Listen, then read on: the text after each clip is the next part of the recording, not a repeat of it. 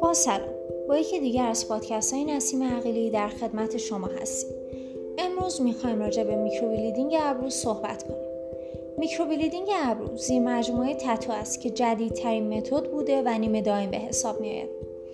همه خانم ها با اصطلاح تتوی ابرو آشنا بوده و در مورد روش های مختلف آن اطلاعاتی دارند. میکروبلیدینگ نوعی معماری ابرو است. همه چیز مربوط به بهترین شکل ابرو برای هر چهره است. یک روش کاملا سفارشی برای هر مشتری. این متد به لطف ابزاری که دقیقا مانند یک خودکار با نوک تیغه شیبدار است که 10 الی 12 سوزن کوچک در انتهای آن وجود دارد بسیار دقیق است. سوزن هایی که به پوست نفوذ نمی کنند اما سطح آن را با ظرافت خراش میدن دقیقا مانند برش کاغذ.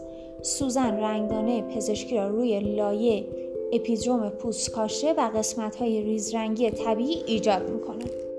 در نتیجه microblading ابرو روشی نیمه دائمی برای طراحی و فرم‌دهی ابروها است که از طریق قلمی که متشکل از چندین سوزن است خطوط نازک و باریکی شبیه به تار موهای طبیعی ابرو را با استفاده از رنگدانه ها در نواحی خالی ابرو ایجاد می کند.